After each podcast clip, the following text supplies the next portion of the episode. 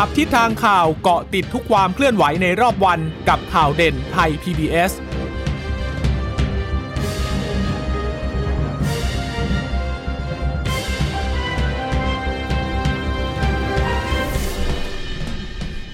สวัสดีครับพบกับข่าวเด่นไทย PBS นะคะ 15นาฬิกาจันทร์ถึงศุกร์ทางไทย PBS Radio ค่ะ ฟังสดกันได้ที่ www thai pbs radio com นะคะ หรือว่า แอปพลิเคชันไทย PBS Podcast ค่ะ อัปเดตสถานการณ์กันวันนี้นะคะชนชยานันท์พร้อมสมบัติรับหน้าที่กับคุณสวรักษ์จากวิวัฒนากุลค่ะ สวัสดีค่ะ คุณผู้ฟังสวัสดีคุณนันด้วยค่ะ เหลืออีก2วันค่ะ ถ้าถ้าไม่นับวันโอ้สองวันนั่นแหละ ถ้าไม่นับอืมวันนี้นะ ก็จะถึงช่วงสิ้นปีละ แล้วก็จะค่ะก้าวสู่ปี 2565 ค่ะ ท่ามกลางสถานการณ์โควิด -19 ที่ยังอยู่กับเรา อืม ต่อเนื่องตั้งแต่ปลายปี 2562 เนาะแล้วก็ใช่หกต่อเนื่สาองมหกสามหกมาสี่หกสี่ก็คือสองปีเต็ม คือเราได้ยินข่าวการแพร่แพร่ระบาดของโควิด -19 เมื่อค่ะเดือนธันวาคมปี 62 เท่าที่จำได้นะคะเออว่าใช่ใช่มีการติดเชื้อละ ตอนนั้นเรายังไม่ตื่นเต้นกันมากหรอกเพราะเราก็ค่ะคาดการณ์กันไกลว่าตัวมันคงจะเป็นเหมือนโรคระบาดอื่นๆอีโบลาซาซามันเมอร์มาแล้วเดี๋ยวมันก็อะไรอย่างเงี้ยไปอะไรอย่างเงี้ยเนาะอืมแต่กลายเป็นว่า โรคนี้ส่งผลกระทบต่อคนทั่วโลกนะคะ แล้วก็ค่ะที่สำคัญก็คือทำให้มีการสูญเสียทั้งชีวิตค่ะทรัพย์สินนะคะ รวมถึงสภาพเศรษฐอกิจนาคต ใช่หลายอย่างมากเรีเยยกอะว่ามากโดนทั่วหน้า คนทั้งโลกตอนนี้นะคะ ต่อค่ะสู้กับโควิดเนี่ยไม่ใช่แค่ในมิติของการเป็นโรคระบาดเท่านั้นนะคะค่ะแต่ว่าต่อสู้ในมิติของการอยู่รอดอืมในสถานการณ์โควิด -19 ด้วยนี่ได้ยินข่าวค่ะ แวบๆมาว่าอิสราเอลก็มีการระบาดของไข้หวัดนกด้วยอืมนะคะ ตอนนี้มีการฆ่าสัตว์ปีกไปจำนวนมากอืมก็นี่สถานการณ์แบบนี้เราก็ต้องระมัดระวังนะคะ เพราะว่าโรคที่เคยระบาดแล้ว ก็อาจจะกลับมาระจะบาดมาใหม่ซ้ำได้อีกอีกได้อย่างในค่ะช่วงฤดูฤดูหนาว เรียกว่าฤดูหนาวไหมใช่บ้านใช่เราเรียกว่าฤดูหนาวเนาะค่ะฤดูเย็นก็แล้วกันค่ะที่ฉันเรียกอะก็ต้องระมัดระวัง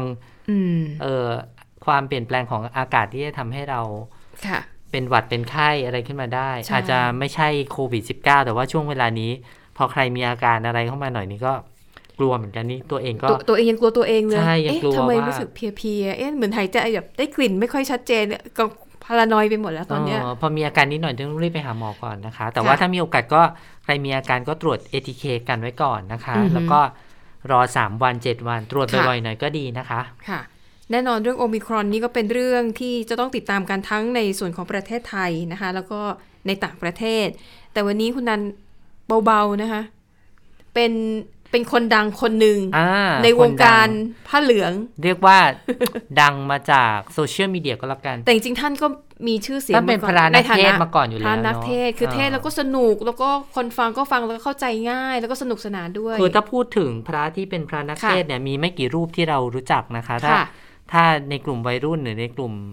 ในกลุ่มคนที่อายุน้อยหน่อยเนี่ยค่ะไม่ได้ยึดติดกับเรื่องของวิธีการเทศที่จะต้องแบบเป็นจารีตดั้งเดิมเออเออพูดช้าๆก็จะรู้จักอธิท่านเนอะบายเอ่อรู้จักดี อารมณ์ประมาณนี้ก็จะเหมือนพระพยอมกัลยาโนค่ะ พระพิสารธรรมวาทีเนาะแต่เด็กรุ่นใหม่แล้อาจจะไม่ทันท่านไงอาจจะไม่รู้เอ๊ะใช่พระพยอมนี่การเทศน์ของท่านเป็นอย่างไรสมัยที่ฉันเด็กๆอะก็ค่ะมีการทำคัดเซ็ตค่ะคัดเซ็ตเป็นชุดๆขายอุ้ยตายแล้วเก่ามาก คัดเซ็ตเนี่ยทำเป็นชุดๆชุดละค่ะสามสามตลับค่ะ ค่ะ แล้วก็เปิดคุณย่าดิฉันนะก็เปิดฟังทั้งวันเลยฉันอืมได้มีโอกาสฟังพระพยอมเทศน์ตั้งแต่เด็กค่ะนะคะ แล้วก็หลังจากนั้นก็หายไปนานแล้วเราก็ไม่เห็นพระพระก็จะไม่เห็นพระใช่ที่มีการลีลาการเทศน์แบบนี้อืมมากนัก แต่ว่าในช่วงเวลานั้นก็เข้าใจว่ามีการวิพากษ์วิจารณ์พอสมควรเกี่ยวกับมีลีลาการมีเทศน์ที่ค่ะที่เข้าถึงคนในในรูปแบบนี้นะคะใช่พอค่ะมาถึงยุคนี้เราก็จะรู้จักพระมหาสมปองเพราะท่านค่ะมีมีมุกค่ะ ต่างๆเอ่อทำทำทอล์กก็บ่อย ใช่ใช่จัดโชว์ก็บ่อย ออกรายการโทรทัศน์ก็ไม่น้อยนะคะ แล้วก็รับเชิญไปเทศน์เรียเรียกว่ารับนิมนต์ค่ะไม่ใช่รับเชิญขอไปตามรับสนิถานมนต์ไปเทศน์ตามสถานศึกษาด้วย ใช่ใช่นะคะ ก็เลยทำให้ท่านเป็นอืมที่รู้จักมากแต่วันนี้แน่นอนเหตุการณ์ความวุ่นวายในช่วงที่ผ่านมา ซึ่งอืมคุณผู้ฟังน่าจะทราบกันดีอยู่ ก็นำมาถึงวันนี้ ก่อนหน้านั้นก่อนก็ก็อืมก็คือพระมหาภัยวันค่ะตาลปุตโตเนี่ยก็ ลาสิกขาออกไปเรียบร้อยไปแล้วค่ะนะคะ คุณสวรักษ์ทราบไหมว่า พระมหาภัยวันอายุเท่าไหร่สามสิบต้นต้น30เลยค่ะๆใช่ไหมอ่าคือคือคือดิฉันอะคือคุติณดตามไพรท่านวัอนยู่ตอนนี้ต้องเรียกว่าเป็นคุณไพรวันค่ะนะคะ คุณไพรวันเนี่ยอายุ30ปีเกิดปี2534ใช่เพราะว่าส่วนคุณค่ะสมปองพระมหาเป็นท่านลาสิกขาเรียบร้ลาอยสิกแล้วขาเรียบร้อยค่ะ ตอนนี้ค่ะต้องเป็นคุณสมปองแล้วนะคะค่ะคุณสมปองเนี่ยเกิดปี2521โอ้ ก็ยังรุ่นรุ่นเดียวกับดิฉันนะเนี่ย คุณแก่กว่าค่ะดิฉันว่า ใช่ใช่2521ก็ปีนี้ก็น่าจะ40สี่สิบสามอืมนะคะ ก็ตอนนี้ก็ลาสิกขาเรียบร้อยค่ะ ตามเรียกว่าตามรอย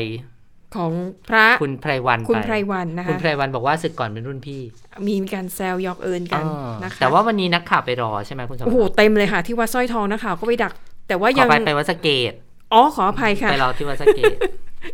คือท่านน่ะเป็นคือพระท่านอยู่น่ะเป็นพระอยู่วัดสร้อยทสร้ออยทองงแต่ว่าท่านอ่าจะไปศึกไปศึกไปลาสิกขาเนี่ยที่วัดสะเกตอ๋อคนละวัดกันค่ะใช่เพราะว่าพระอุปชฌาย์ท่านอยู่ที่นั่นอ๋อก็เลยไปลาสิกขาที่นั่น โอเคนะคะดิฉันเข้าใจคิดไปเอง นักข่าวเนี่ยไปรอเต็มจุหูยแบบค่ะเยอะ สำนักไหนสำนักไหนก็ไป อ๋อ แล้วนี่เห็นบอกว่าศึกทำพิธีศึกที่กุฏิเดียวกับที่พระมหาไพรวันลาสิกขาอืมที่วัดสักเกตเช่นเดียวกัน ก็คงเป็นครูบาอาจารย์ท่านอยู่ที่นั่น ก็ไปลาค่ะสิกขาที่นั่นนะคะอืมก็แล้วก็บอกแจ้งกับสื่อมวลชนด้วยใช่ไหมคะ บอกว่าจะยังไม่พบสื่อมวลชนตอนนี้นะ ไม่ต้องมารอ มาก็เขาไปแล้วแหละเขาไปรอกันเต็มแล้วแหละ ไม่ต้องมารอแล้วก็มีค่ะผู้สื่อข่าวของเราอะ ก็ให้ลูกศิษย์อะค่ะ ต่อสายหาเออแล้วท่านก็บอกว่า เอาไม่ต้องรอเนี่ย บอกว่าเดี๋ยวจะไปออกรายการโหนกระแสทางค่ะทางช่องสามค่ะนะคะอืมก็เดี๋ยวรอดูพรุ่งนี้และหลังจากการออกรายการก็บอกว่า 15นาฬิกาวันพรุ่งนี้ก็นัดหมายสื่อมวลชนค่ะแถลงข่าวนะคะอืมก็บอกว่าถ้าเกิดว่า นี่พูดติดตลกนะ บอกว่ายังไงก็ไม่ได้ภาพผมหรอก ผมจะคุมตัวไว้ นอกจากคุณจะมาวิ่งกระชากเสื้อผมออกไป เราบอกให้สึกกลับไปก่อนได้เลย แล้วก็ยืนยันว่า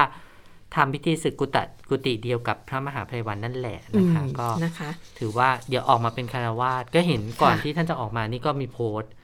ต่างๆ มากมายเกี่ยวกับเรื่อง เปลี่ยนชื่อของเพจท่านจากพระมหาสมปองเป็น เออดิฉันจำจำชื่อเพจไม่ได้ แต่แม่ปองอืม เปลี่ยนเป็นชื่อแม่ปอง แล้วก็เริ่มมีการประกาศถึงแผนการทำธุรกิจใช่หลังจากที่จะออกมาใช้ชีวิตแบบคารวาสแล้วอืมนะคะ อันนั้นก็เป็นประเด็นหนึ่งที่คนสนใจเยอะพอสมควร ก็เดี๋ยวช่วงเย็นๆคงจะได้เห็นค่ะภาพข่าวแล้วก็ข้อมูลเพิ่มเติมทยอยออกมาค่ะ ถ้าใครติดตามก่อนหน้านี้เอ่อท่านไปกราบลาเอ่อพระพยอมพระพยอมด้วยอืมแล้วพระพยอมบอกว่าค่ะ คนที่มีธรรมะค่ะ อยู่ที่ไหนก็เผยแพร่ธรรมะได้อืมใช่คนที่เป็นคนดีอยู่ค่ะที่ไหนก็ทำความดีได้ค่ะไม่ต้องอยู่ในผ้าเหลืองก็ทำความดีได้ค่ะเราก็หวังว่าคุณสมปองจะออกมาทำประโยชน์ให้กับสังคม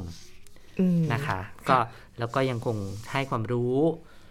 กับคนอื่น ๆ ในฐานะที่ได้ศึกษาธรรมะมามากกว่าพวกเราด้วยนะคะ ก็คาดหวังแบบนั้นอะ ส่วนสถานการณ์โอมิครอนล่ะคะ ก็ต้องติดตามกันเป็นประจำทุกวันเลยนะคะอืมสำหรับวันนี้นะคะพบผู้ติดเชื้อรายใหม่ 2,575 คนนะคะ ในจำนวนนี้ค่ะ ติดเชื้อในประเทศจากระบบเฝ้าระวัง แล้วก็ระบบบริการ 2,360 คน แล้วก็ตรวจพบจากการค้นหาผู้ติดเชื้อเชิงรุกในชุมชน 59 คน แล้วก็มีผู้ติดเชื้อในเรือนจำที่ต้องขังอีก 40 คน แล้วก็มีผู้ที่ติดเชื้อและมาจากต่างประเทศ แล้วก็ยังถูกกักตัวอยู่ในสถานที่รัฐจัดให้เนี่ยนะคะ 116 คนด้วยกันนะคะสำหรับประเทศที่เข้ามาแล้วมีผู้ติดเชื้อมากที่สุดเนี่ย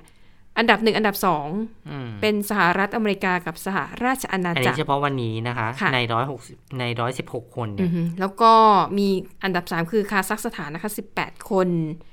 แล้วก็โอ้อีกเยอะเลย สหรัฐอาหรับเอมิเรตส์รัสเซียออสเตรเลียสวีเดนเยอรมนีฝรั่งเศสสวิตเซอร์แลนด์ นอร์เวย์เดนมาร์กสิงคโปร์ซาอุดิอาระเบียกาตาร์สเปนฟินแลนด์ไนจีเรียอิตาลีโอ้อีกเยอะมากเลยคุณนั้นค่ะเอาเอาไปต่อประเด็นอื่นดีกว่าส่วนเดี๋ยวจะยาวไปเสียเวเสียลาชีวิตวันนี้ 17 คนนะคะค่ะเป็นผู้ชาย 10 ผู้หญิงอืม7นะคะ อายุค่ะเฉลี่ย 77 ปีค่ะ ต่ำสุด 52 สูงสุด 95 ยังย้ำกันเหมือนเดิมนะคะ ว่าผู้ค่ะสูงอายุเป็นกลุ่มเสี่ยงมากที่สุดในการอืมที่จะป่วยแล้วก็เสียชีวิตนะคะค่ะส่วนผู้ป่วยเอ่อ สะสมตอนนี้ก็ 2 ล้านกว่ากว่า2ค่ะล้าน2แสน17,287 คนนะคะค่ะก็รักษาหายเพิ่มวันนี้เกือบเกือบ3,000 คนค่ะ 2,695 นะคะ ส่วนยอดเสียชีวิตสะสมตอนนี้ก็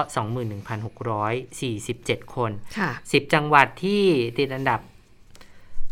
ติดเชื้อมากที่สุดนะคะ ยังเป็นกรุงเทพมหานครอันดับ 1 358ชนบุรี 191ค่ะสมุทรปราการ 84 แต่ว่าที่น่าสนใจนะคะ หลังจากสามอันดับนี้ไปเนี่ยอืมเป็นจังหวัดทางภาคอีสานเกือบทั้งหมดเลยนะคะ อุบลราชธานีขอนแก่นกาฬสินธุ์ค่ะนะคะ นครราชสีมา นครศรีอ๋ออ๋อนคมีรราชสีมาค่ะแล้วก็มีนครศรีธรรมราชใช่ด้วยภาคใต้นี่ก็เริ่มมีเยอะเออแล้วเหมือนกันนะค่ะคะ นครศรีธรรมราชสงขลา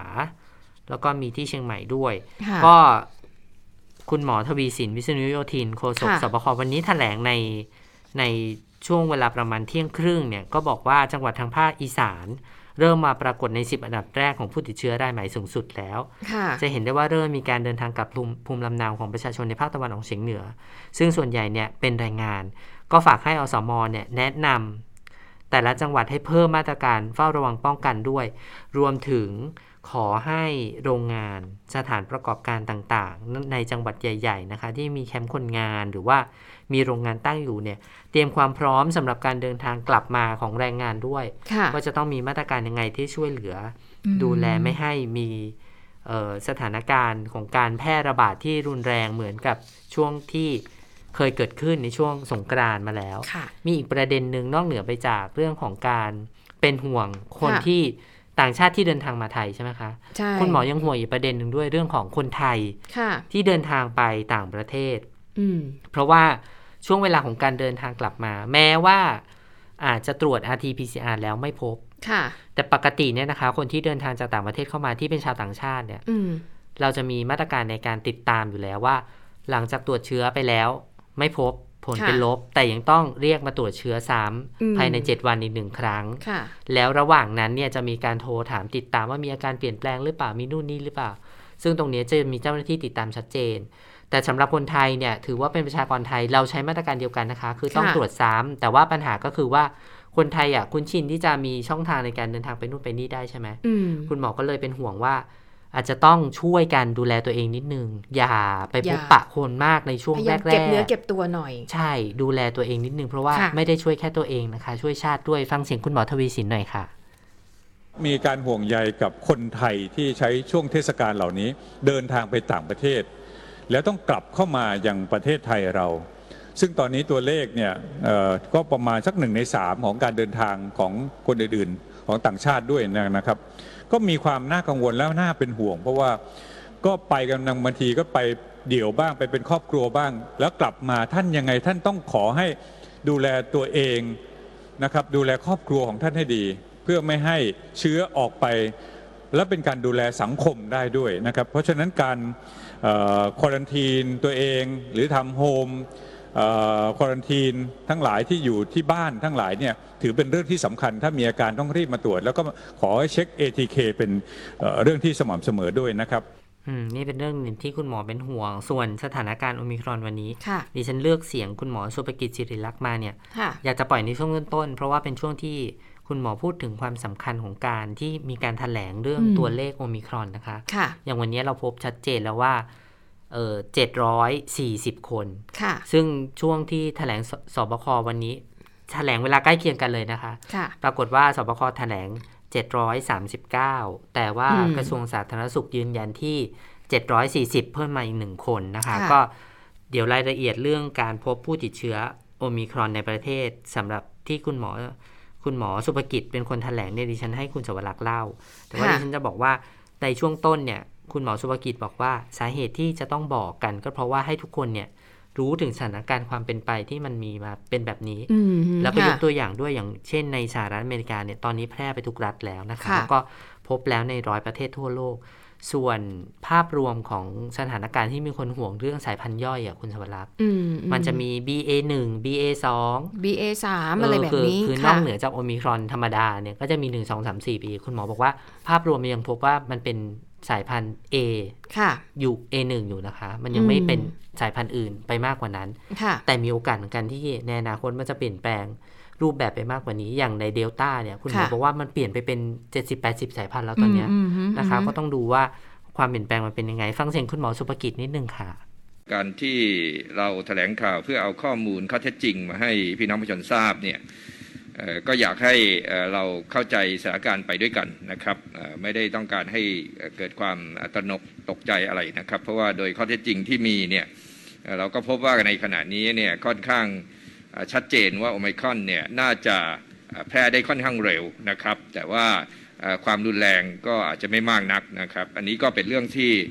เราอาจจะต้องติดตามสถานการณ์นะครับ ทีนี้ผมก็ขออนุญาตอย่างนี้ครับว่า ขณะนี้เนี่ยมีข้อมูลรายงานมาอย่างน้อย 108 ประเทศนะครับ แล้วก็ในสหรัฐอเมริกาก็เข้าใจว่าครบทุกรัฐแล้วนะครับที่ที่มีการติดตรวจพบการติดเชื้อโอไมครอนเกิดขึ้นนะครับ แล้วในอเมริกาก็การติดเชื้อก็ทะยานขึ้นไประดับสองแสนนะครับตัวสายพันธุ์ย่อยยังเหมือนเดิมนะครับ ยังไม่มี BA4 BA5 อะไรนะครับ ยังเป็น BA1 2 3 นะครับ แล้วก็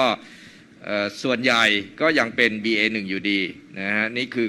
ข้อมูลที่เขารายงานรวบรวมจากการตัวจสายพันธุ์เอ่อทั่วโลกเอาเข้าไปก็ 40,000 กว่าลายยังเป็น BA1 ก็คือตัวดั้งเดิมนะฮะที่เราพบตั้งแต่แรกนะครับ ส่วนที่เขากลายพันธุ์เป็นสายพันธุ์ย่อยลงไปเนี่ยก็มีเล็กน้อยนะครับ BA2 มี 45 และ BA3 มี 14อืม นี่เป็นสถานการณ์ภาพรวมค่ะแต่ว่าสถานการณ์ในประเทศเป็นยังไงนะคะ คุณสวรักษ์ค่ะ ก็ในแพทย์สุภกิจ สิริลักษ์นะคะ อธิบดีกรมวิทยาศาสตร์การแพทย์เนี่ยก็บอกว่าสำหรับในประเทศไทยนะคะ ตั้งแต่วันที่ 1 พฤศจิกายนที่ผ่านมาเนี่ยก็เปิดเรียกว่าคือเริ่มเปิดประเทศอะให้คนเดินทางเข้าไทยแบบง่ายขึ้นนะคะ ก็ภาพรวมของการตรวจหาสายพันธุ์โควิด -19 เนี่ยประมาณ 8,000 ตัวอย่าง พบโอไมครอนเนี่ยสะสมตั้งแต่รายแรกเลยก็คือ 2 สัปดาห์นะคะ รวมตอนนี้เนี่ยคืออย่างที่รายงานไปคือพบแล้ว 740 คนนะคะ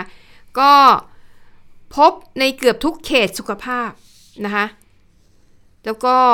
พื้นที่ที่พบมากที่สุดเนี่ยก็คือกรุงเทพเนี่ยแหละ เพราะว่ามันเป็นพื้นที่ที่ตรวจหาคน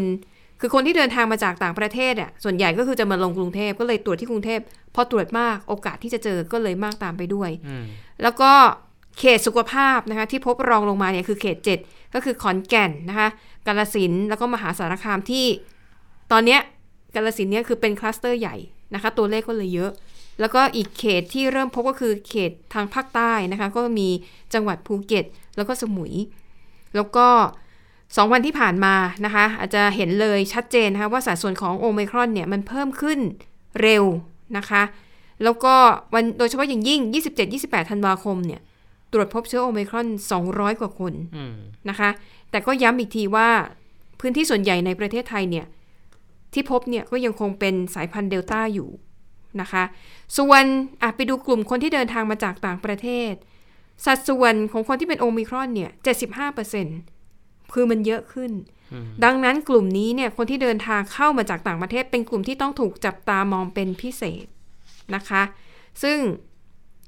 อะอย่างที่ว่าไปผู้ติดเชื้อส่วนใหญ่เป็นคนเดินทางมาจากต่างประเทศ แล้วก็ผู้ที่มีสัมผัสเสี่ยง ผู้ที่มีความเสี่ยงสูงนะคะ คือเป็นคนที่สัมผัสใกล้ชิดกับผู้ติดเชื้อ ซึ่งส่วนใหญ่โยงกับคนที่เดินทางมาจากต่างประเทศทั้งนั้นเลยนะคะคลัสเตอร์ใหญ่ที่สุดตอนนี้ก็คือกาลสินธุ์200 กว่ารายแล้วนะคะแล้วก็มีลำพูนลำพูนมันก็เชื่อมโยงมาจากกาลสินธุ์เนี่ยอืมนะคะ ที่เราก็เล่ามาในช่วงสองสามวันที่ผ่านมา แล้วก็พบว่า 19 จังหวัดค่ะ เป็นการติดเชื้อในประเทศ แต่มันก็โยงมาจากคนที่ติดเชื้อจากต่างประเทศอยู่ดีอืมนะคะ รวมนี่แล้วก็วเป็นภาพรวมตอนนี้มันมี 33 จังหวัดไปแล้วอืมแต่ว่าที่ติดเชื้อในประเทศเนี่ยมีค่ะ19 จังหวัดนะคะ อันนี้ค่ะก็เชื่อว่ามันน่าจะไปไกลอีก แต่ว่าหลังจากคุณหมอสุภกิจแถลงเสร็จนะคะ คุณหมอโอภาสการย์กวินพงศ์อธิบดีกรมควบคุมโรคก็แถลงต่อค่ะค่ะแล้วก็ยกตัวอย่าง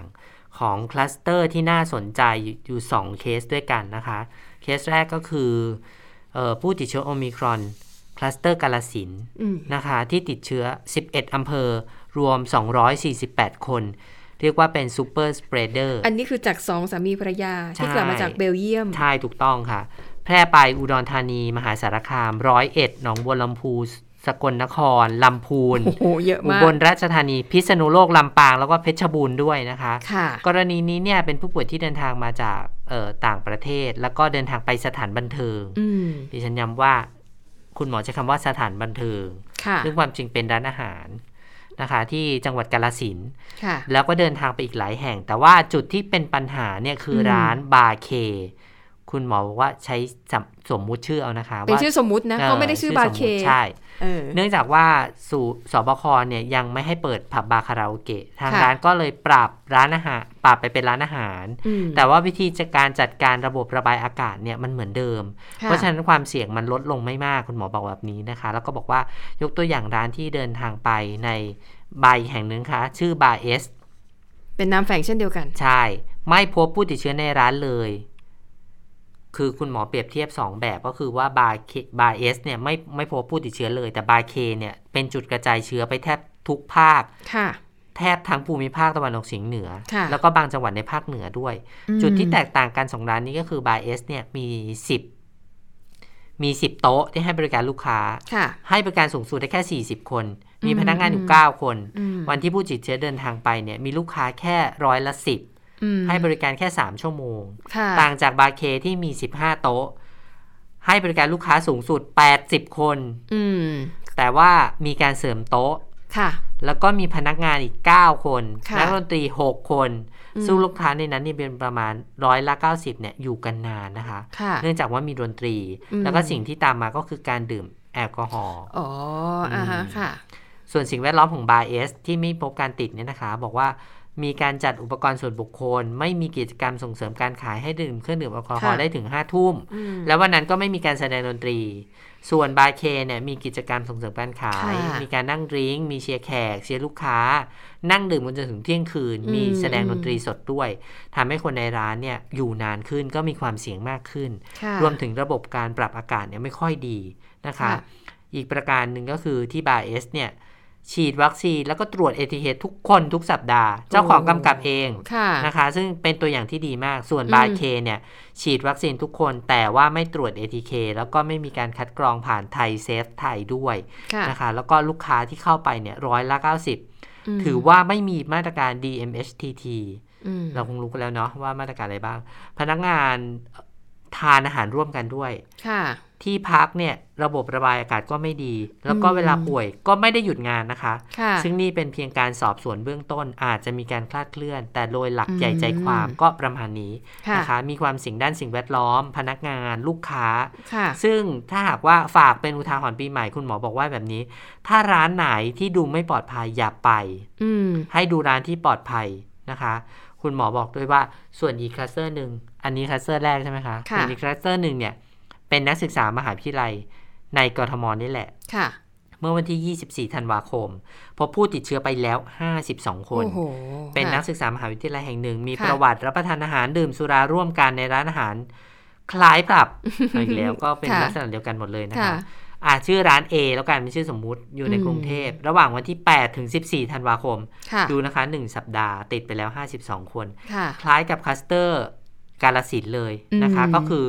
ห้องปรับอากาศเนี่ยมันไม่ถ่ายเทค่ะหลังจากเกิดเหตุเนี่ยเจ้าหน้าที่ก็ไปเก็บสิ่งส่งตรวจ พบเชื้อในเครื่องปรับอากาศอืมแสดงให้เห็นว่านี่เป็นอีกจุดหนึ่งที่มีความสำคัญที่พบค่ะว่าหลายร้านเนี่ยไม่ได้ดำเนินการตามมาตรการCOVID Free Setting ค่ะอยู่กันค่อนข้างแออัดระบบระบายอากาศไม่ดี ก็ต้องยกตัวอย่างนี้ขึ้นมาเตือนใจทุกคนอืมนี่คือเป็นสิ่งที่สำคัญในการที่เราค่ะจะพิจารณาไป ร่วมกิจกรรมในช่วงเทศกาลปีใหม่นี้ด้วย ถ้าสรุปเอาเองนะ จากที่ฟังมาก็คือหนึ่งไปทานอาหารรีบรีบไปรีบกลับ อย่าอยู่นานมาก เพราะว่าอย่างเนี้ยจะบอกว่าอีกร้านหนึ่งเนี่ยมีส่งเสริมการขายมีนั่ง drink มีเชียร์แขกมีเชียร์ลูกค้าอื้อหือหามันก็เต็แบบจัดนั่เต็มงทุกกิจกรรมเขาเรียกว่าอะไรนะยื้อไปเรื่อยอืมร้านร้านไม่ปิดไม่ไล่ก็ไม่เลิกอะไรพำนองเนี้ยอันนี้โอกาสติดเชื้อสูง นี่เขาเขาเขาคงเรียกแบบตามภาษาชาวบ้านบอกเล่าเข้าปากอะคุณสมรักษ์ค่ะมันก็มีเออ ไม่มีต่อยาวต่อยาวไปเรื่อยแล้วก็เรื่องระบบระบายอากาศด้วยก็ต้องเข้าใจนะว่าถ้าแต่เดิมมันเป็นสถานบันเทิงเนี่ยเขาต้องแบบให้มันทึบเวลาแบบเครื่องเสียงมามันก็หึมๆเออมันจะได้แอร์ได้มันยินก็เสียงเย็นชัดเจนแอร์เล่เย็นนเล่นดนตรีอะไรเงี้อย่างเงี้ยมันก็จะแบบเสียงชัด แต่ถ้าแบบเป็นเป็นแบบเปิดโล่งหรือร้านอาหารริมแม่น้ำอะไรอย่างเงี้ยอืมอันนั้นอย่างนั้นน่าจะดีกว่าเนาะอย่างในอากาศก็ถ่ายเทแน่ ใช่ อย่างเรื่องอากาศก็สำคัญอย่างใช่ที่บอกค่ะว่าไปตรวจพบเชื้อที่เครื่องระบายเครื่องอากาศด้วย เนี่ย นี่แสดงว่าเออชัดเจนนะว่า เราสามารถค่ะติดเชื้อแบบแอร์บอลได้นะ แล้วถ้าเกิดว่าเป็นสถานบันเทิงแต่ดั้งแต่เดิมเนี่ย การที่จะแบบปรับรูปแบบร้านให้อากาศมันถ่ายเทมันเป็นทำได้ยากค่ะบางทีมันเป็นห้องแถวแล้วก็ทึบไง มันจะไปเอาช่องไหนมาระบายอากาศ คือดิฉันได้อ่าน Facebook ของคุณหมอค่ะ นิธิพัฒน์เจียรกุลนะคะ เป็นค่ะคุณหมอทางเดินหายใจที่ศิริราชค่ะนะคะ คุณหมอบอกว่า เคสที่กาฬสินธุ์น่ะที่พบในสถานบันเทิงเนี่ยอือฮึมันเป็นเคสที่ติดเชื้อจากละอองลอยระยะใกล้ ค่ะ ก็คือลอยกันอยู่ใกล้ๆเนี่ย ก็คือนั่งอยู่โต๊ะเชื้เดีอโอมิครอนนะคะ คุณอืมชวรักษ์คุณหมอบอกว่ามันอยู่ที่ลมหายใจส่วนบนเยอะใช่ไหมค่ะทางเดินหายใจส่วนบนใช่แค่พูดธรรมดาอืมันออกมาแล้วนะคะค่ะแล้วเชื้อมันมีอนุภาคที่ใหญ่กว่า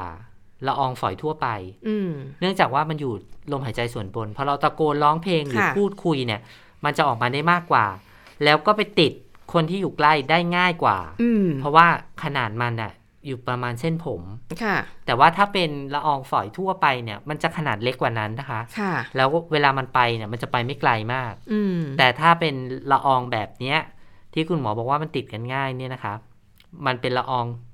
เฉพาะของโอมิครอนนี่แหละค่ะมันก็เลยทำให้ติดกันง่ายอืมพอติดกันง่ายก็กลายเป็นว่า มันไปเร็วค่ะเหมือนกับที่เราเล่าให้ฟังมาโดยตลอดว่า อุ้ยเนี่ยนักดนตรีไม่ได้อยู่ใกล้คนที่ นั่งทานอาหารอยู่ข้างล่างเลย ใช่ แต่ว่าอืทำไมถึงยังติดค่ะนี่แหละค่ะมันก็เป็นเหตุผลนี้ ถ้าเราไปค่ะอยู่ในที่อับอากาศ โอกาสที่เราจะติดเชื้อมีสูงมากนะคะอะดังนั้นนี่ก็เป็นข้อพึงพิจารณานะคะ ถ้าจะอยากจะไปสังสรรค์จริงๆอะดูสถานที่หน่อยให้มันดูปลอดภัยไว้ก่อนนะคะค่ะและแน่นอนเนื่องจากว่าทราบกันดีหลักฐานทางวิทยาศาสตร์ก็พิสูจน์แล้วว่าสถานบันเทิงผับบาร์คาราโอเกะ หรือว่าสถานที่ที่มีลักษณะคล้ายกันเนี่ยเป็นสถานที่ที่มีความเสี่ยงสูงที่จะทำให้เกิดการแพร่ระบาดนะคะ ดังนั้นวันนี้ค่ะ ผู้ว่าราชการกรุงเทพมหานครก็เลยลงนามนะคะประกาศกรุงเทพมหานครเรื่องการสั่งปิดสถานที่เป็นการชั่วคราว ก็สรุปก็คือ ขยายเวลาปิดสถานบันเทิงต่อเนื่องนะคะ ไปจนถึงวันที่ 15 มกราคมปีหน้า อืมอืมนะคะ ก็ อะอย่างที่บอกแหละก็เพื่อเป็นมาตรการนะคะในการลดความเสี่ยงในการระบาดของโควิด -19 ทีนี้พอปิดยาวๆไปแบบนี้ แม้ว่าบางสถานที่จะจะพัฒนาปรับตัวเองไปเป็นร้านอาหารเออจากร้านจากผับบาร์คาราโอเกะกลายเป็นร้านนะคะอาหารไปแล้ว แต่แน่นอนสั่งปิดแบบนี้เนี่ย ก็คนทำงานยังไงอ๋อก็ได้รับมีผผลลกกระระททบบนะ รัฐบาลก็เลย วันนี้โอนแล้วนะคะ วันนี้เป็นวันแรกที่ได้ตังค์นะคะ5,000บาท นะสำหรับคนทำงานสถานบันเทิง ผับบาร์หลังนะจากคะปิดมาปีเกือบปีนะคะแปดเดือนเปิดได้เปิไปดแล้วปิดห้าปิดพัน5,000แน่นะคะ ก็จะเป็นผู้ที่ประกันตนนะคะ เป็นผู้ประกันตนในมาตรา 33 39 แล้วก็ 40 รวมเงินทั้งสิ้นเนี่ยนะคะ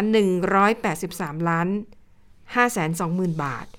โดยผู้ประกันตนมาตรา 33 เนี่ย มีสัดส่วนมากที่สุด อ้อขออภัยมาตรา 40 นะคะ มากที่สุดก็คือ 27,000 กว่าราย รองลงมาคือมาตรา 33 8,133 ราย แล้วก็มาตรา 39 953 รายค่ะ แล้วก็ส่วนใครที่รู้ตัวว่าทำงานอยู่ในภาคธุรกิจ สถานบันเทิงในยามค่ำคืนแบบนี้ แล้วยังไม่ได้ไปสมัครเป็นผู้ประกันตนตามมาตรา 40 ก็ยังทันอยู่นะให้รีบไปสมัครแล้วก็ชำระเงินสมทบให้ทันภายในวันที่ 14 มกราคมปีหน้า แล้วต้องให้ทางสมาคมนะคะสมาคมรับรองด้วยนะคะจากสมาคมดนตรีแห่งประเทศไทย ในพระบรมราชูปถัมภ์หรือสมาพันธ์เครือข่ายคนบันเทิงที่จดทะเบียนกับกระทรวงมหาดไทย หรือกรมธุรกิจกรมพัฒนาธุรกิจการค้า ก็ทำตามนี้แล้วเดี๋ยวรอบหน้าก็น่าจะได้รับเงินเยียวยา มมีข้อสงสัยนะคะ โทรสอบถามหมายเลข 1506 เป็นสายด่วนของสำนักประกันสังคมตลอด 24 ชั่วโมงค่ะนะคะ ส่วนเรื่องของการหวั่นเกรงเรื่องการระบาดในร้านอาหารเนี่ยอืมคุณประพัฒสอนรังสีโรจน์นายกค่ะสมาคมร้านอาหารไทย แล้วก็สตรีทฟู้ดบอกว่าการแจ้งเตือนจากกระทรวงสาธารณสุขถึงการระบาดโอมิครอนระดับ3เนี่ยเป็นเรื่องที่น่าห่วงเหมือนกันนะคะอืมแต่ว่าคุณประพัฒสอนบอกว่า ถ้าหากว่าประชาชนดูแลตัวเองไม่ดีค่ะมันก็ มีโอกาสที่จะติด เพราะว่าเชื่อว่าร้านอาหารเนี่ยมีมาตรการที่เข้มข้นอยู่พอสมควรแล้วนะคะค่ะก็ความเสี่ยงในร้านอาหารเนี่ยผู้ประกอบการป้องกัน แต่ว่าห่วงลูกค้า โดยเฉพาะอืมร้านอาหารประเภท หมูกระทะจิ้มจุ่มชาบูค่ะเพราะว่าจะกินกันเป็นกลุ่ม เสี่ยงที่จะเกิดคลัสเตอร์ใหม่ได้ ก็เลยอยากให้ลูกค้าเพิ่มความระมัดระวังมากขึ้น ขณะนี้เนี่ยยังไม่ได้มีการพูดคุยระหว่างกระทรวงสาธารณสุข เรื่องมาตรการรองรับสายพันธุ์โอมิครอนค่ะอาจจะมีการหารือกันหลังจากช่วงปีใหม่ไปแล้ว อันนี้อืมน่าห่วงเหมือนกันนะ ถ้าไปหารือหลังปีใหม่นะ ส่วนถ้ามีการระบาดอีกระลอกหนึ่งก็เชื่อว่ากระทรวงสาธารณสุขเนี่ยมีมาตรการรองรับดีอยู่แล้วนะคะ อันนี้ทางฝั่งร้านอาหารเขาบอกแบบนี้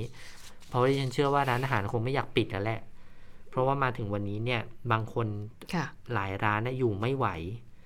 ก็ต้องใช่อันลากันไปปิดร้านกันไป ก็สองปีที่ผ่านมาตั้งแต่เกิดโควิด ร้านโปรดของดิฉันเนี่ย โดยเฉพาะพวกหมูกระทะชาบูแถวค่ะบ้านนะ ไปแล้วไปแล้วไม่กลับมาแล้วอะอืมคือปิดรอบแรกแล้วก็ คือมันมีปัจจัยเยอะเนาะคุณใช่สวรรค์ค่ะเพราะว่าการสำรองของสดอืที่ไม่รู้ว่าจะมีลูกค้ามา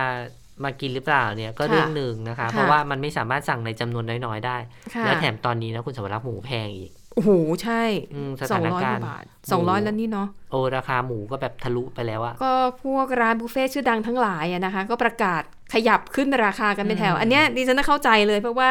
ซื้อกับข้าวซื้อวัตถุดิบพวกเนี้ยมาทำเองอยู่บ้างเออว่าก่อนหน้าเนี้ยหมูก็แพงแล้วนะ ถึงขั้นที่ว่าเอ๊ะจะทำเลี้ยงเพื่อนอย่าทำเมนูหมูเลย แพงอืมแพงจริงกินน้อยหน่อย ช่วงนี้กินกินหผักมูน้อยหน่อยอะไรที่กินไก่ไปๆอะไรที่มันโปรโมชั่นลดราคาอยู่กินอย่างนั้นอืมนะคะต้องอะก็เรามาระวังสุขภาพกันด้วย อีกเรื่องหนึ่งที่มีคนถามกันเยอะว่าตกลง work work from home เนี่ยเป็นค่ะมาตรการบังคับหรือเปล่าค่ะ หลังจากเทศกาลปีใหม่นะคะ คุณหมอทวีสินบอกว่า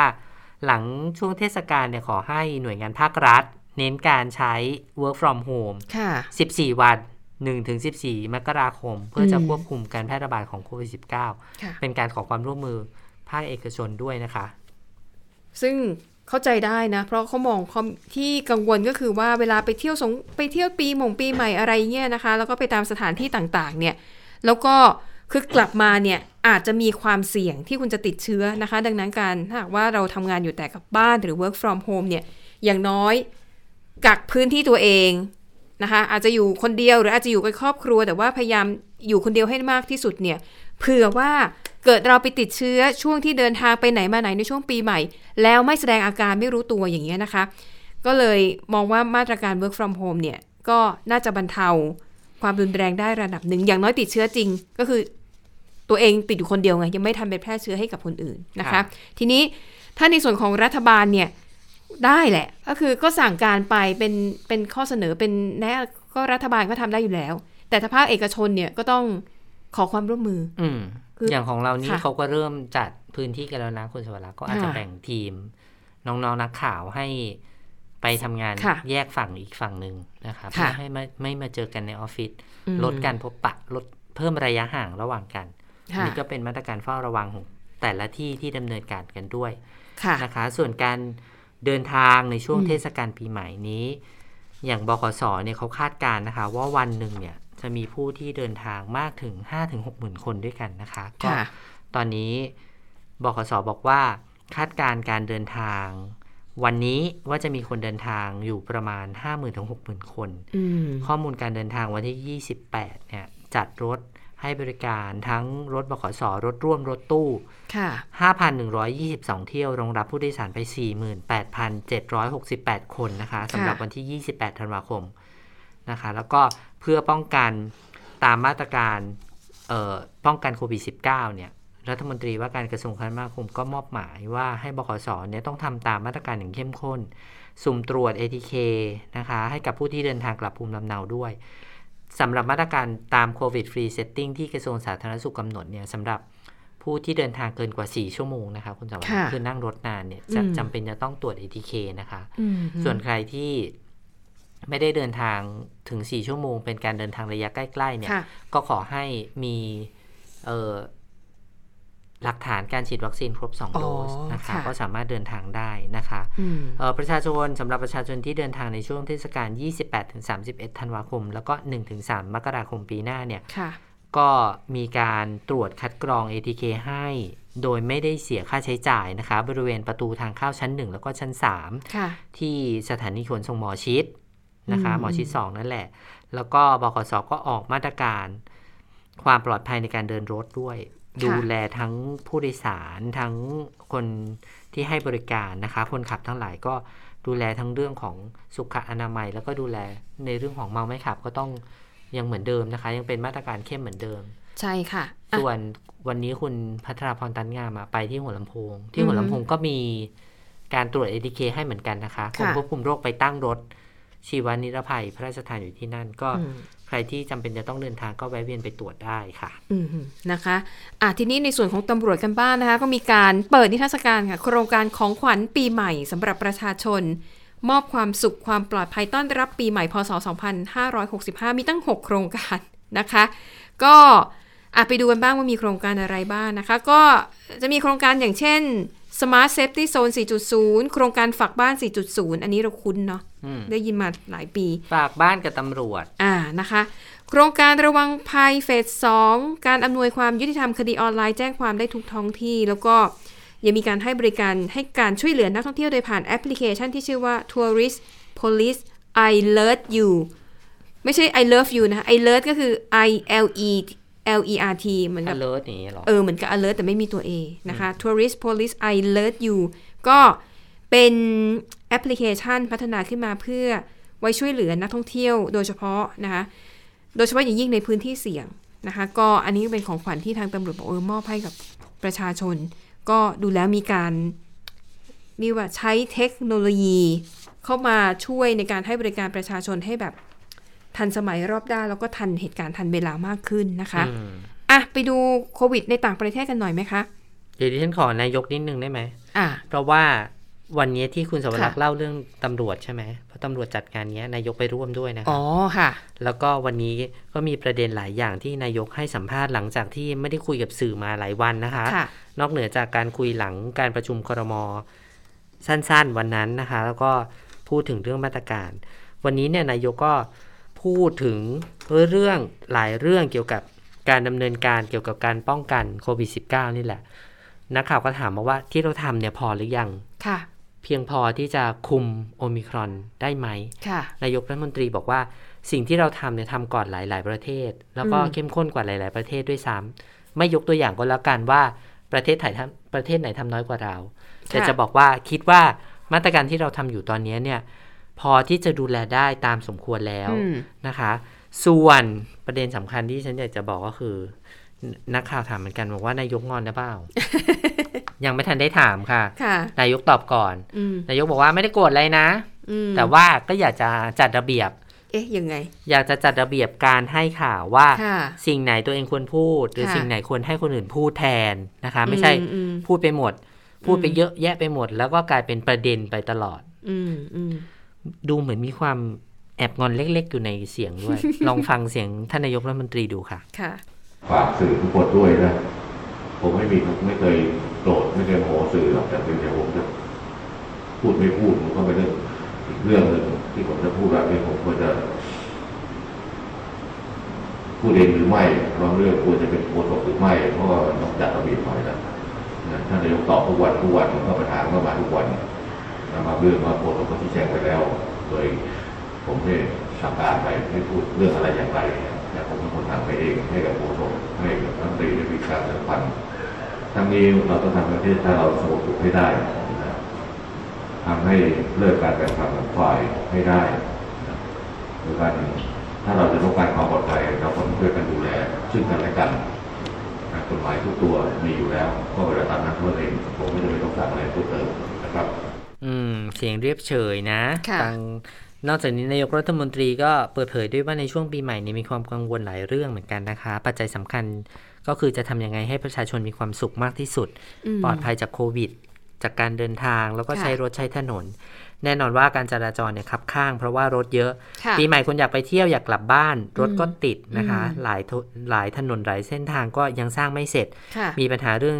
การบุกรุกที่ดินด้วย ก็ขอความร่วมมือ ก็แล้วกันว่าอยากจะให้สร้างให้เสร็จสักที หากแผนการเดินหน้าไปเรื่อยๆ ก็คิดว่าอีกไม่กี่ปีเนี่ยการเชื่อมโยงเส้นทางอืมต่างๆ ทั้งหมด ทั้งค่ะเส้นหลักเส้นรองเนี่ยก็จะเป็นไปด้วยความสมบูรณ์นะคะขณะเดียวกันก็ต้องหาทางเชื่อมต่อรถไฟฟ้าความเร็วสูงให้เหมาะสมด้วยค่ะพร้อมกับเน้นย้ำว่าให้ความสำคัญกับทุกเรื่องค่ะนายกรัฐมนตรีย้ำในตอนท้ายค่ะ ค่ะเอาไปดูสถานการณ์ของโอมิครอนในต่างประเทศกันบ้างนะคะ องค์การอนามัยโลกย้ำอีกครั้งหนึ่งนะคะว่า ตอนนี้เนี่ยการความเสี่ยงจากการแพร่ระบาดของสายพันธุ์โอมิครอนยังอยู่ในระดับที่สูงมากนะคะ แล้วก็หลายประเทศนะคะ โอ้ยในชาติตะวันตกเนี่ยเรียกว่าทำลายสถิติกันเป็นบ้านเล่นเลยนะคะสำหรับจำนวนผู้ติดเชื้อรายใหม่นะคะ แล้วก็มันทำให้จำนวนผู้ติดเชื้อเนี่ยมันเพิ่มขึ้นแบบก้าวกระโดด ในหลายประเทศรวมถึงในอังกฤษและสหรัฐอเมริกา ที่ตอนนี้ค่ะโอมิครอนกลายเป็นสายพันธุ์หลักที่ระบาดแทนที่เดลต้าไปเรียบร้อยแล้วนะคะ ส่วนสัปดาห์ที่ผ่านมาค่ะ ตัวเลขผู้ติดเชื้อโควิด -19 รายใหม่ทั่วโลกเนี่ยเพิ่มขึ้นมากถึง 11%เมื่อเทียบกับสัปดาห์ก่อนหน้า โดยเฉพาะอย่างยิ่งในสหรัฐอังกฤษฝรั่งเศสและอิตาลีเนี่ยประเทศเหล่านี้คือ มีผู้ติดเชื้อทำสถิติสูงสุดนะคะ อย่างสหรัฐค่ะ ตัวเลขผู้ติดเชื้อล่าลาสุดต่อวันนะคะ312,939คน คือสูงมากเป็นหนึ่งในวันที่มีผู้ติดเชื้อสูงเป็นอันดับต้นๆเลยนะคะ แล้วก็ ในจำนวนนี้เนี่ยผู้ติดเชื้อรายใหม่มากกว่า 50%เป็นสายพันธุ์โอมิครอนนะคะ ในขณะที่สายพันธุ์เดลต้าเนี่ยอยู่ที่ 41%นะคะ แล้วก็เราก็ยังมองกังวลกันอยู่แหละว่า แม้ว่าติดแล้วอาการป่วยที่ต้องเข้ารับการรักษาในโรงพยาบาลจะไม่มากเท่าเดลต้า แต่ถ้าจำนวนผู้ติดเชื้อเพิ่มขึ้นสูงขนาดนี้ ยังไงก็ต้องมีคนป่วยหนัก แล้วก็เกรงว่ามันจะทำให้ ระบบสาธารณาสุข หรือว่าโรงพยาบาลเนี่ยรับไม่ไหวนะคะ การมาของโอมิครอนในช่วงปลายปีแบบนี้กระทบกับแผนการจัดงานฉลองปีใหม่มาก ๆ เลย คือก่อนหน้าจะมีโอมิครอนเนี่ยหลายประเทศวางแผนยิ่งใหญ่เลยนะคะ ปีนี้ต้องเขาดาวแบบอลังการ เพราะว่าปีที่แล้วไม่มีไง ปรากฏว่าเตรียมงานไว้แล้วก็ล่าสุดนะคะหลายเมืองใหญ่ทั่วโลกค่ะ ประกาศแล้วว่าจะลด ขนาดการจัดงาน อาจจะไม่มีการให้ประชาชนมารวมตัวกันนะคะ อย่างที่ Times Square ในนครนิวยอร์กอันนี้เป็นหนึ่งในไฮไลท์อันดับต้นๆของโลกเลยนะ ก็ประกาศแล้วนะคะ จะมีการจัดงานให้เล็กลง และทุกคนที่เข้าร่วมงานต้องสวมหน้ากากอย่างเคร่งครัด ต้องแสดง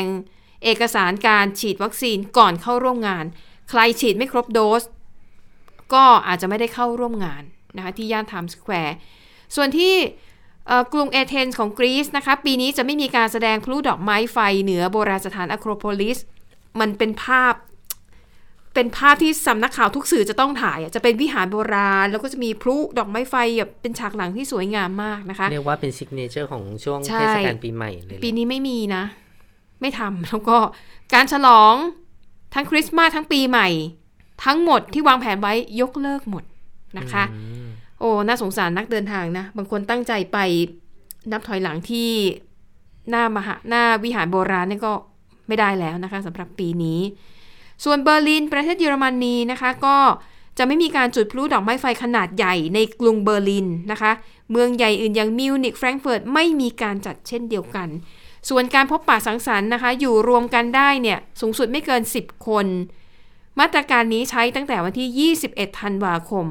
ยาวไปจนถึงหลังปีใหม่นะคะ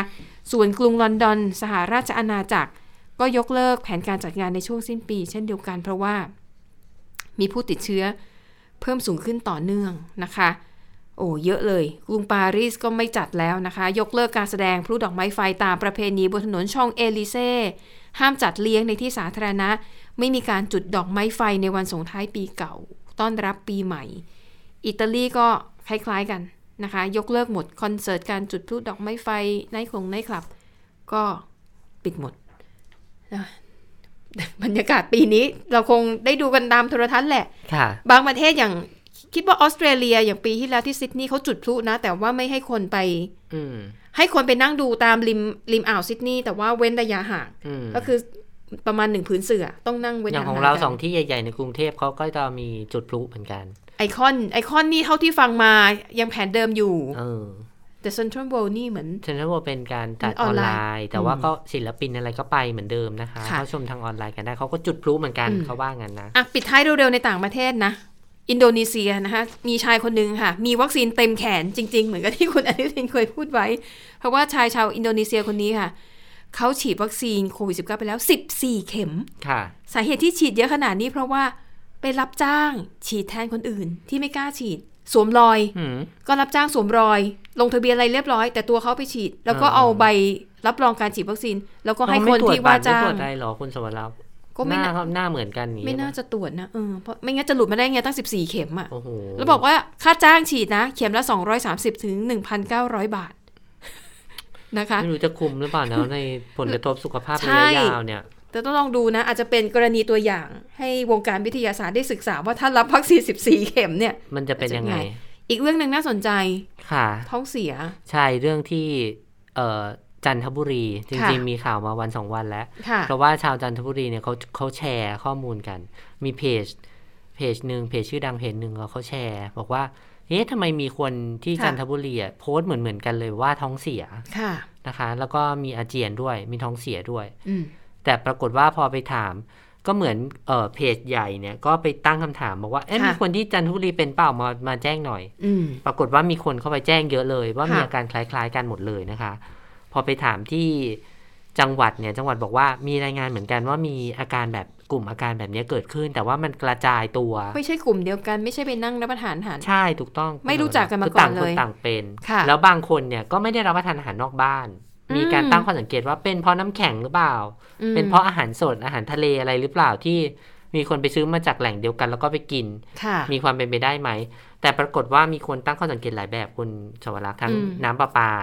อืมอาหารค่ะแต่ว่าตอนเนี้ยมีคำเขาเรียกว่าอะไรข้อยืนยันเบื้องต้นค่ะข้อสังเกตเบื้องต้นนะคะ จากสสจ จันทบุรี ก็ชี้แจงบอกว่าอาการที่คล้ายอาหารเป็นพิษในกลุ่มของชาวจันทบุรีเนี่ย ขณะนี้เนี่ยยังไม่พบว่าอาการท้องเสียในลักษณะเป็นกลุ่มแบบเนี้ยมันยังไม่พบว่ามันเป็นกลุ่มเดียวกันอะ คุณสวรักษ์คือไม่ได้ใกล้ชิดแล้วก็ติดต่อจากกันเป็นเป็นคไม่ลัสได้เตอมีร์ความเชื่อมโยงกันใช่แต่อย่างใด ถูกต้องเพราะฉะนั้นก็เลยคาดการณ์เป็นสองสาเหตุใหญ่ ๆ ก็คือ ข้อแรกก็คือสภาพอากาศในจังหวัดจันทบุรีเนี่ยเปลี่ยนค่ะแปลงบ่อย ร้อนมาหนาวหนาวมาร้อนในระยะอืมนี้นะคะอืมแล้วก็เอ่อ สาเหตุที่สองก็อาจจะเป็นไปได้ว่าขณะนี้เนี่ยเปิดประเทศมีการขายอาหารที่หลากหลายมากขึ้นค่ะก็มีการบริโภคแบบหลากหลายมากขึ้น ก็อาจจะมีอาการคล้ายกับอาหารเป็นพิษได้ แต่ว่าพอดิฉันฟังการแถลงแบบนี้ดิฉันตั้งข้อสังเกตไปได้อีกหลายอย่าง เพราะว่าค่ะสภาพอากาศร้อนๆหนาวๆเนี่ยเราก็เป็นนะ ก็เป็นทั้งแล้วปีก็เชื่อว่าภูมิภาคหลายๆภูมิภาคก็คงเป็นไม่ค่ะไม่น่าจะต่างกันมาก แล้วทำไมต้องเป็นที่จันทร์ที่เดียวใช่นั่นน่ะสิแล้วก็อีกอีกอย่างหนึ่ง เรื่องของ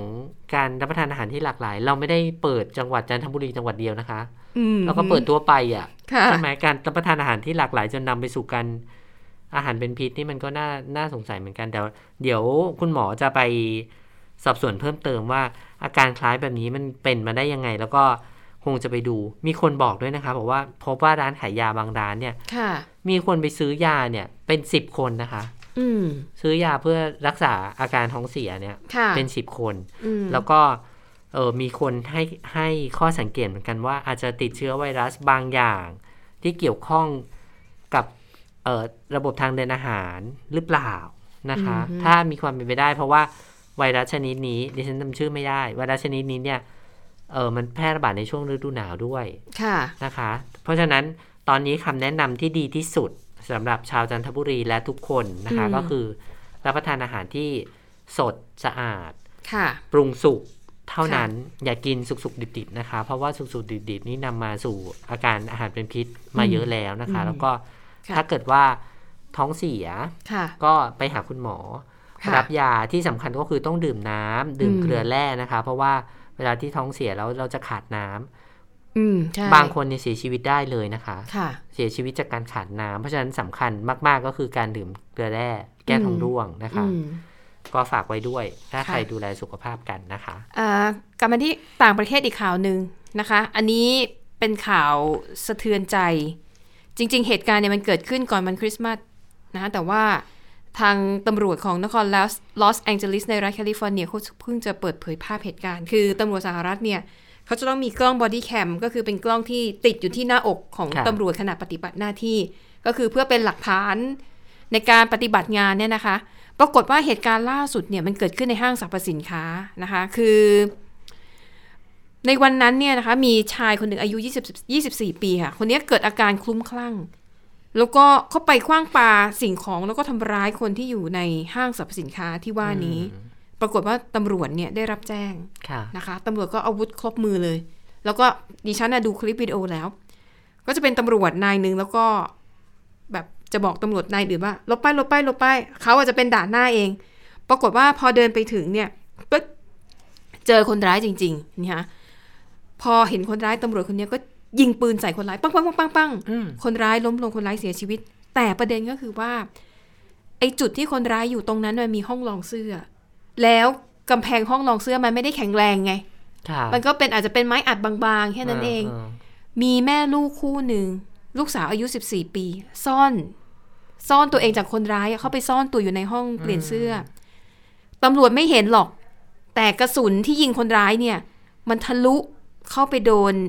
เด็กสาววัย 14 ปีที่ซ่อนตัวอยู่ในห้องรองเสื้อผ้า คือตำรวจไปตรวจสอบทีหลังก็พบว่าเด็กหญิงคนเนี้ยนะคะ เสียชีวิตด้วยโอ้แล้วปรากฏว่าเด็กหญิงคนนี้เนี่ย กับครอบครัวเนี่ยนะคะ เป็นชาวชิลีอพยพเพิ่งจะเดินทางมาอาศัยอยู่ในสหรัฐอืมแล้ววันที่ไปห้างเนี่ย คือเธอไปซื้อเสื้อผ้า เพื่อที่จะมาใส่ในงานฉลองวันเกิดครบรอบ 15 ปี ซึ่งสำหรับชาวลาตินอเมริกาแล้วเนี่ยการฉลองวันเกิดครบรอบ 15 ปี ถือว่าเป็นงานสำคัญ อืมเพราะเหมือนแบบเป็นสาวอะไรอย่างเงี้ยเนาะเหมือนกับกำลังจะเริ่มต้นด็กไปสู่วัยสาวเออเข้าสู่ อีกช่วงหนึ่งวัยของชีวิตอะไรแบบเนี้ยก็หลักฐานคือเป็นภาพเนี่ยชัดเจน แม้ว่าตำรวจคนนี้จะไม่รู้ว่ามีประชาชนผู้บริสุทธิ์เนี่ยคือซ่อนตัวอยู่หลังห้องนั้นน่ะนะคะ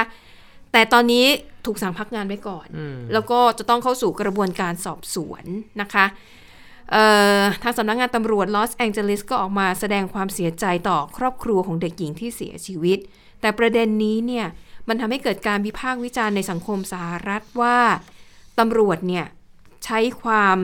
รุนแรงเกินกว่าเหตุหรือไม่ เพราะหนึ่งคนร้ายเนี่ย ไม่ได้มีอาวุธปืนนะคะ แล้วทำไมตำรวจถึงต้องรุนแรงถึงขั้นแบบคือต้องยิงยิงหลายนัดอะไรอย่างยิงงี้ใช่ไหมแบบยิงรัวเลยแหละตั้งข้อสังเกตหลายนัดนะคะ แม้ว่าคนร้ายเนี่ย มาจากอเมริกาเป็นคนสัญชาติเชื้อชาติอเมริกาใต้มีประวัติอาชญากรรมเยอะแยะเลยอืมคือประวัติก็โชคโชนอะ่ะ เคยครอบครองอาวุธปืนและขโมยรถเคยถูกจำคุก แต่ว่าในเหตุการณ์ที่เกิดวันนั้นเนี่ยผู้ก่อเหตุไม่ได้มีอาวุธ และก็ดูเหมือนว่าตำรวจเนี่ยไม่ได้พยายามจะใช้มาตรการจากเบาไปหาหนัก คือพอไปถึงก็ยิงเลยโดยที่ มันเป็นห้างสรรพสินค้า คุณตำรวจควรจะทราบอยู่แล้วว่ามันเป็นสถานที่ที่มีคนอยู่เยอะ ดังนั้นพอไปถึงแล้วการใช้อาวุธหนักจัดการผู้ร้ายเลยเนี่ยก็เลยมองว่าเป็นการใช้ความรุนแรงเกินกว่าเหตุหรือไม่ แล้วก็สำหรับ ในนครลอสแองเจลิสเฉพาะปีนี้ปีเดียวนะคะตำรวจเนี่ย ยิงคนไปแล้ว 38 คนจากการปฏิบัติหน้าที่ในจำนวนนี้ 18 คนเสียชีวิตอืมก็เป็นเรื่องเศร้าก่อนเข้าปีใหม่อืมเออค่ะนะคะอ่ามีอีกเรื่องหนึ่งภรรยาคุณเปรมชัยไปค่ะร้องขอรัฐมนตรีว่าการกระทรวงยุติธรรมขอย้ายสามีออกจากเรือนจำอืมไปรักษาตัวที่โรงพยาบาลนะคะ วันนี้นางคณิตากรรณสูตภรรยาของนายเปรมชัยกรรณสูต อดีตผู้บริหารอิตาเลียนไทยดีเวล็อปเมนต์จำกัดนะคะค่ะขณะนี้ถูกจำคุกอยู่ที่เรือนจำอำเภอทองผาภูมิอืมเอ่อจังหวัดกาญจนบุรีนะคะค่ะในคดีฆ่าเสือดำตั้งแต่วันที่ 8 ธันวาคมที่ผ่านมา ก็เอ่อนางคณิตาเนี่ยยื่นหนังสือต่อนายสมศักดิ์เทพสุทินนะคะ รัฐมนตรีว่าการกระทรวงยุติธรรมค่ะขอให้พิจารณาย้ายตัวนายเปรมชัยออกจากเรือนจำทองผาภูมิอืมมารับการรักษาตัว ด้วยเหตุว่าเป็นโรคประจำตัวนะคะ ก็ค่ะนางคณิตาบอกว่ามายื่นขอหนังสือขอความเห็นใจ อยากให้นายเปรมชัยเนี่ยอยู่ใกล้โรงพยาบาล ได้รับการรักษาใกล้หมออมเพราะว่านายเปรมชัยนี่มีปัญหาด้านสุขภาพ เป็นโรคค่ะเรื้อรังทั้งเบาหวานความดันหัวใจ แล้วก็เพิ่งผ่าตัดตามาด้วยค่ะโดยเฉพาะโรคเบาหวานเนี่ยเป็นหนักเลย เท้าเนี่ยไม่มีความรู้สึกอืมต้องคว้านเนื้อออกอืมใช้เวลารักษา 6-7 เดือนกว่าแผลจะหายค่ะก็เลยกังกังวลว่า แผลเนี่ยอาจจะติดเชื้อ นอกจากนี้เอ่อเรือนจำเนี่ยก็มีการแพร่ระบาดของโควิด -19 ด้วยก็กลัวว่านายเปรมชัยจะติดโควิดอืมนะคะแล้วก็จะมีอาการหนัก เพราะว่าเป็นโรคเรื้อรัง7ประเภทที่อันตรายนะคะแล้วก็บอกด้วยว่าที่ผ่านมาเนี่ยได้ยื่นหนังสือไปที่กรมราชทัณฑ์แล้ว 4 ครั้ง แต่ว่าไม่มีความคืบหน้าเลย วันนี้ก็เลยมาเอาใบรับรองแพทย์มาของนายเปรมชัยมา ยื่นค่ะผ่านรัฐมนตรีว่าการกระทรวงยุติธรรมนะคะอืมคุณสมศักดิ์บอกว่าทุกอย่างเนี่ยต้องทำตามระเบียบ ของราชการ จะทำตามใจใครไม่ได้ เพราะว่าสังคมจะวิพากษ์วิจารณ์ได้ว่า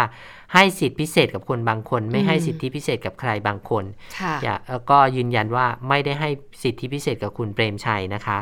เอ่อสังคมเนี่ยจับตามองเรื่องนี้เป็นพิเศษคุณเปรมชัยก็ยืนยันแบบนั้นนะคะค่ะส่วนปลัดกระทรวงยุติธรรมบอกว่า ตามระเบียบกรมราชทัณฑ์เนี่ยทุกเรือนจำจะมีแพทย์ดูแลอยู่แล้วค่ะถ้าหากบอกว่ามีอาการรุนแรงก็จะประสานโรงพยาบาลแม่ข่าย ใกล้เคียงอืมในจังหวัดนั้นๆเนี่ยทำการรักษา แต่ว่าหากดูแลไม่ไหวก็จะพิจารณาอีกครั้งหนึ่งที่ผ่านมาเนี่ยดูแลตามระเบียบราชการมาโดยตลอดนะคะค่ะก็ยืนยันว่าดูแลผู้ต้องขังทุกคนอืมที่อยู่ในสังกัดกรมราชทัณฑ์เนี่ยไม่เคยปล่อยปละละเลยนะคะ แล้วก็ไม่เคยให้ผู้ต้องขังเนี่ยเจ็บป่วยถึงขั้นอาการย่ำแย่ค่ะส่วนบุคคลไหนมีอาการป่วยก็นำส่งโรงพยาบาลราชทัณฑ์ทันที โดยมีหมอในพื้นที่ดูแลอย่างใกล้ชิดอยู่แล้วค่ะ ใช่ เพราะว่าถ้าดิฉันเชื่อเลย ถ้าได้รับการปล่อยตัวโอ้โหเนี่ยต้องก็จะต้องมีเสียงวิพากษ์วิจารณ์ตามมาอีกก็ดูนะคะ เพราะว่าค่ะพอจำคุกไปสองในสามเนาะก็อาจจะขอพระราชทานอภัยโทษได้อืม แล้วก็คุณเปรมชัยเนี่ยอายุมากแล้ว ใช่ค่ะนะคะ ก็อาจจะเข้าเงื่อนไขของการพักโทษได้ในอนาคตนะคะอืมก็เดี๋ยวเดี๋ยวรอดูเรื่องโรคเรื่องก็ว่ากันอรทงไปโรคก็ตามเนื้อผ้าแต่เนอะดูโรคแล้วก็น่าเป็นห่วงจริงเพราะว่าเบาหวานใช่แล้วยิ่งเป็นที่เท้าเนี่ย มันมีความเสี่ยงสูงอืมบางท่านถึงท่านต้องตัดขาก็มีนะคะ ใช่ค่ะค่ะ และนี่อะทั้งหมดคือข่าวเด่นไทย PBS ในวันนี้นะคะ กลับมาพบกันใหม่วันพรุ่งนี้วันสุดท้ายของปีแล้วด้วย แล้วก็วันสุดท้ายของข่าวเด่นไทย PBS ใช่แล้วค่ะในเอ่อ ปีหน้าก็จะมีการปรับเปลี่ยนผังรายการให้ค่ะมีความน่าสนใจมากยิ่งขึ้นนะคะ ติดตามกันดูค่ะสำหรับข่าวเด่นไทย PBS วันนี้ลาไปก่อนกลับมาพบกันใหม่พรุ่งนี้ 15นาฬิกาวันนี้เราทั้งสองคนและทีมงานลาไปก่อนสวัสดีค่ะ สวัสดีค่ะ